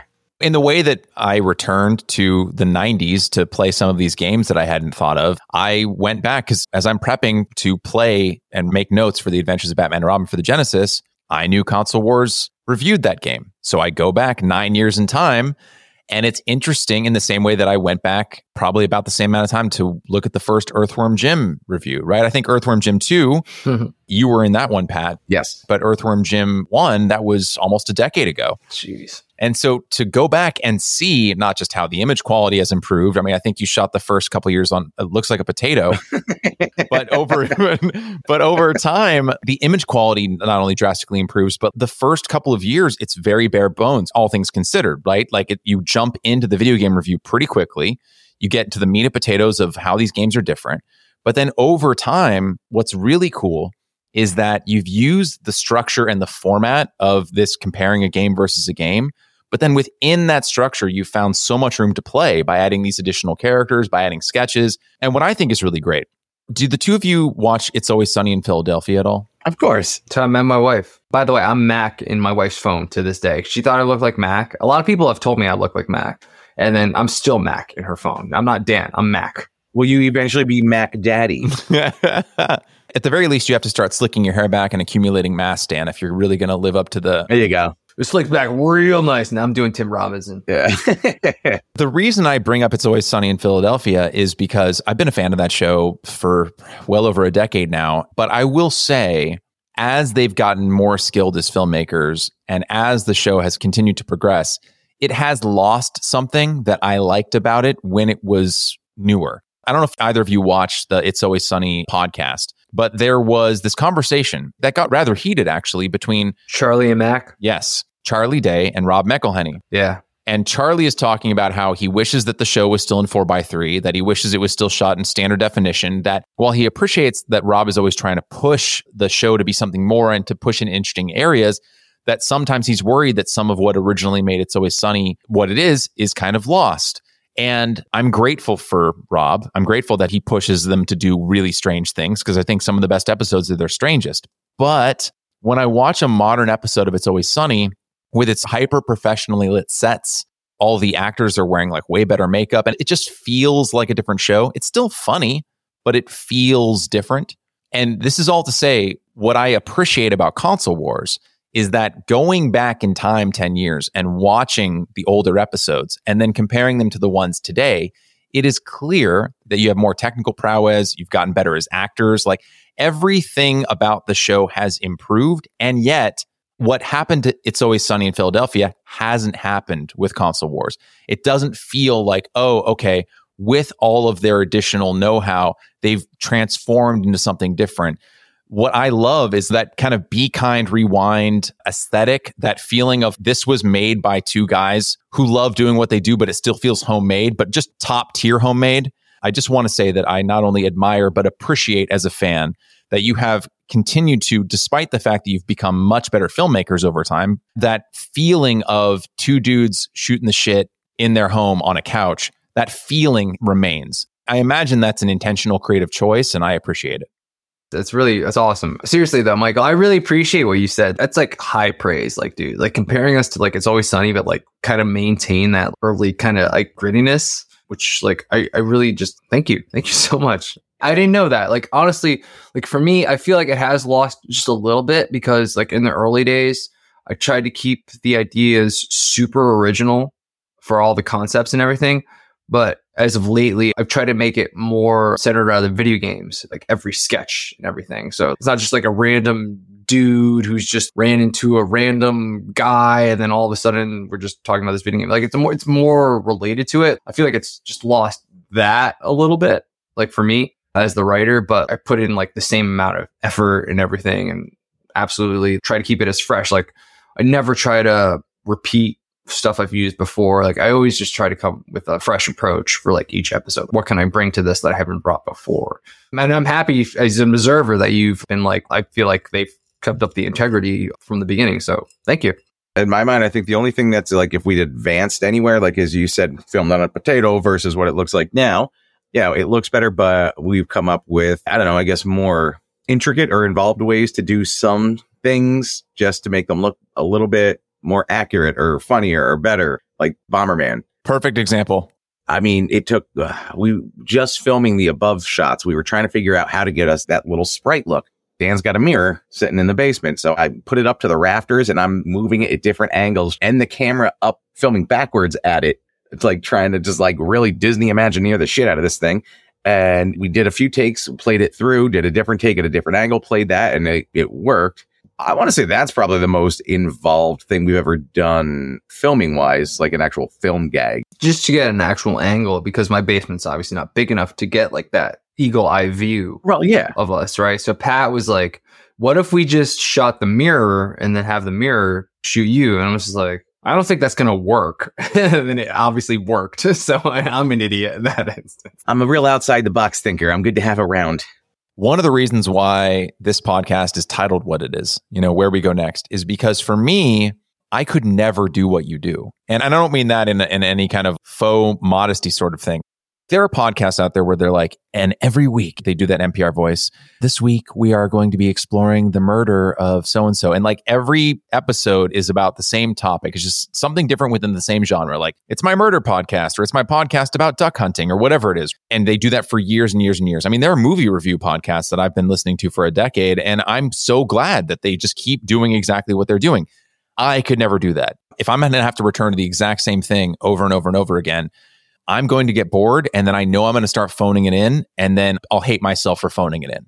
And so for me, the way that I keep myself engaged with this project is all right, I'll interview the CEO of this and then I'll interview these dudes from YouTube. It's so that every episode I have to dive into an entirely new thing that I have no idea about any of it. And I have to research frantically and stress myself out and then hopefully be prepared enough that I don't embarrass myself and then record the episode and then start the process anew.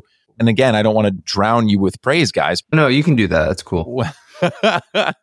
when I see dudes like you, you know, in any field, but specifically speaking about console wars, who are doing the exact same format a hundred times and finding continuous ways to stay creative within that format without betraying what got fans interested in the first place is really difficult. I couldn't do it. So the fact that you're able to keep renewing the well, so to speak, I mean, to turn the praise into a question, have there ever been times in which either of you have struggled with, okay, uh, uh, yeah, okay, let's just, uh, what are some 16 bit games we can review and how do we get ourselves excited about this again? And we have a deadline coming up and every 30 days we have to do a new one. Like, how do you keep yourself from getting burnt out? That's a good question.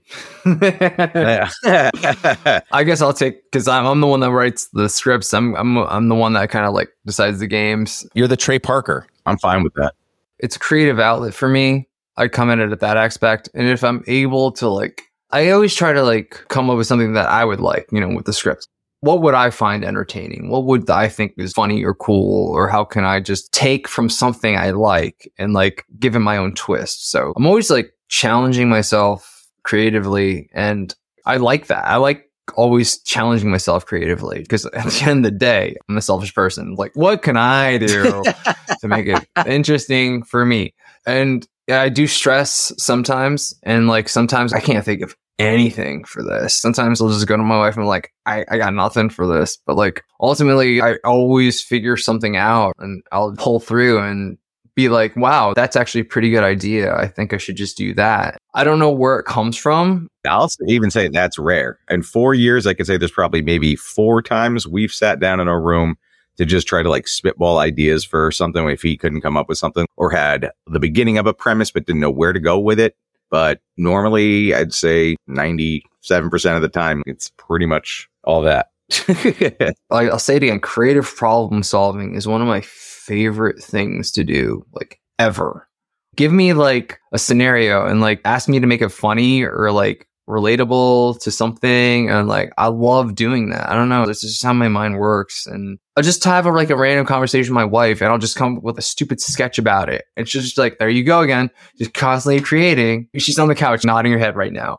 She's like, yeah, that's you. That's absolutely you. I'll come up with a stupid song for my dog just to go to bed. There's a song you sing called Bedtime Puppy, constantly creating. And the fact that people love to watch it and like are willing to watch it like all the time is so humbling for me. Oh my God. Like this silly idea that I came up with in the shower. Now people are going to watch now. I can't believe that that's my life. Like people like enjoy this stuff. So I'm really humbled by it. And it's my fuel. It's my fuel for this show. It's why I do what I do. And like when people go, I like the show, but I hate the sketches, it's the sketches are what drives me to do the show. So if you don't like it, I'm sorry. It's my favorite thing. Yeah, we get a few comments on that every now and then. 95% of the people enjoy the sketches, are indifferent to the sketches. And then there's five people who are like, here, it starts, the comparison starts at 327. Yeah. And I'm always like, no, no, the video starts at zero, zero, zero. this commenter is wrong. mm-hmm. Yeah, your sketches are dumb. It's like, all right. They're like, uh, could you just not do the sketches? It's okay. I'll just change the thing I've been doing for over a decade and that thing that thousands of people enjoy just because there's one random person. Yeah, I'll just do that for you, buddy. No problem. I don't say that, but I think it and it makes me feel good. to do a Michael translation, to take two of the points you just made, I think very eloquently, Dan, by the way, the two points that you made that are tied together thematically is from a creator standpoint, you said probably half jokingly that you made these for selfish reasons. The only way an audience gets good content, whatever that content is, whether it's a movie, television show, YouTube channel, song, whatever, is that the creator has to make something that they selfishly would enjoy everything that's ever been created on planet Earth, unless it's been commissioned, I've done creative stuff for pay. That's a different beast. When you do something for yourself, when you make something from scratch by yourself, you're making the thing that you would have wished had existed. Right. And it didn't. So you did it. Exactly. You started Console Wars, Dan, because originally you were going to do an angry video game nerd style rant by yourself. But then you're like, well, it would actually be funnier if there was two people comparing these things and you realize that there wasn't anyone doing that. So you did it. And if you don't start from a selfish standpoint of, I want to make a video, I want to make a channel, I want to make a song that I'm going to love, I'm making it for me. If you don't start from that standpoint, what you make will suck. And ironically, when the audience says, Hey, can you just make this the way that I wanted you to make it or the way that it used to be? I think what they can't understand is if you gave them what they wanted, not only would you not like doing it, but it wouldn't be good you'll always be chasing an invisible dragon because you can never know what the audience wants because you don't know them. And two, your heart won't be in it and the product won't be as good. Anyway, that's just my small defense of all the sketches. Because if that's the thing that keeps you interested in making console wars, then you can make it 90% sketches. If that's the thing that keeps the channel going, I'm all for it. Yeah, so suck on that, you three people. That's so funny. Suck on that, three dudes in the comment section. yeah. Yeah, it is pretty rare these days that we could run into those comments, but obviously, time and time again, it's those comments that are the loudest for some stupid reason, right? And it's really hard to just completely ignore them. Early on, my favorite comments were the ones who were like, "Who's this guy? I want to punch him in the face." And it was like there'd be, there'd be a handful of them every episode, and I would just crack up. I would scroll through specifically looking for those.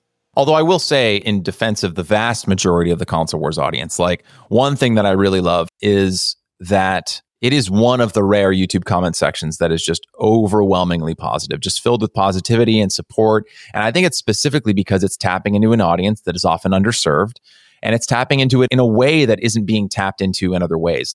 YouTube is bereft with video essays about the 16 bit era of video gaming, right? You can throw a, a stone and hit a thousand video essays comparing this game to that game. I think the YouTube comments for Console Wars are as positive as they are, is because it's not just some disembodied voice over a replay of Donkey Kong Country set to some cool music while I learned the history of Rare. It's two dudes who are clearly in a, I live in an average house you guys live in average houses. It's not like some mansion with the celebrity commenting on video game consoles. How dare you? I'm leaving. it's again, it's the relatability and something that you've preserved over 12 years of the show. It's the relatability of two dudes who clearly love what they do, who could be dudes who you would see at a brewery and not just the one that you work at, Pat, who just seem like dudes you could shoot the shit with in the way that we've done during this episode, who just are trying to make each other laugh. With that, before I wrap out, are there any topics on these games or anything in general about the 16 bit era of video gaming that the two of you wanted to briefly discuss before I let you go? I feel like I've been holding you hostage for two and a half hours.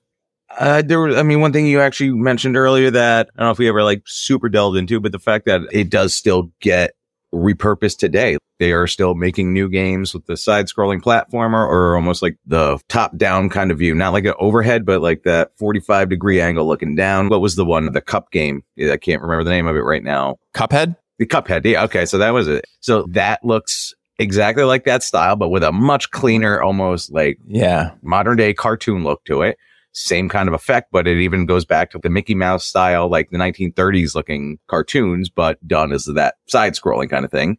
16 bit era, more so than the early polygon era of, you know, Nintendo 64 and the PlayStation, I think holds up not just because that visual style aged better, but because it really is, whether it's like Earthworm Jim, which is more of a classic platformer, or like The Adventures of Batman and Robin, which is a Contra style shoot 'em up, the fundamentals never changed. A good platformer, whether it was made in 1993 or 2023, if the fundamentals of a good platformer are still there, it's satisfying. And to my money, that's why that era of video games continues on. Yeah, excellent point.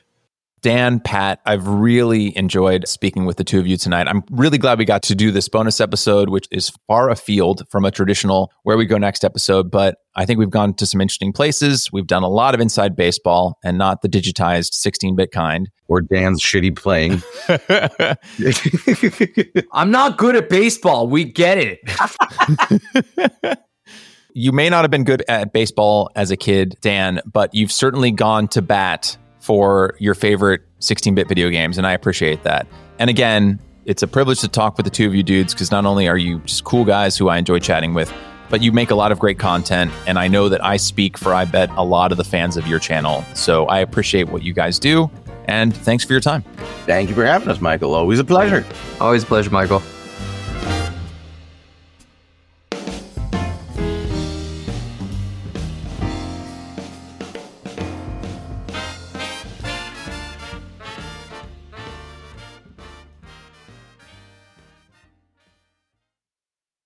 Hey there. If you're hearing this, you're exactly the person this message is for. If you're a fan of the show, it would make my day if you could give it a five star rating and write a brief one or two sentence review on Apple Podcasts.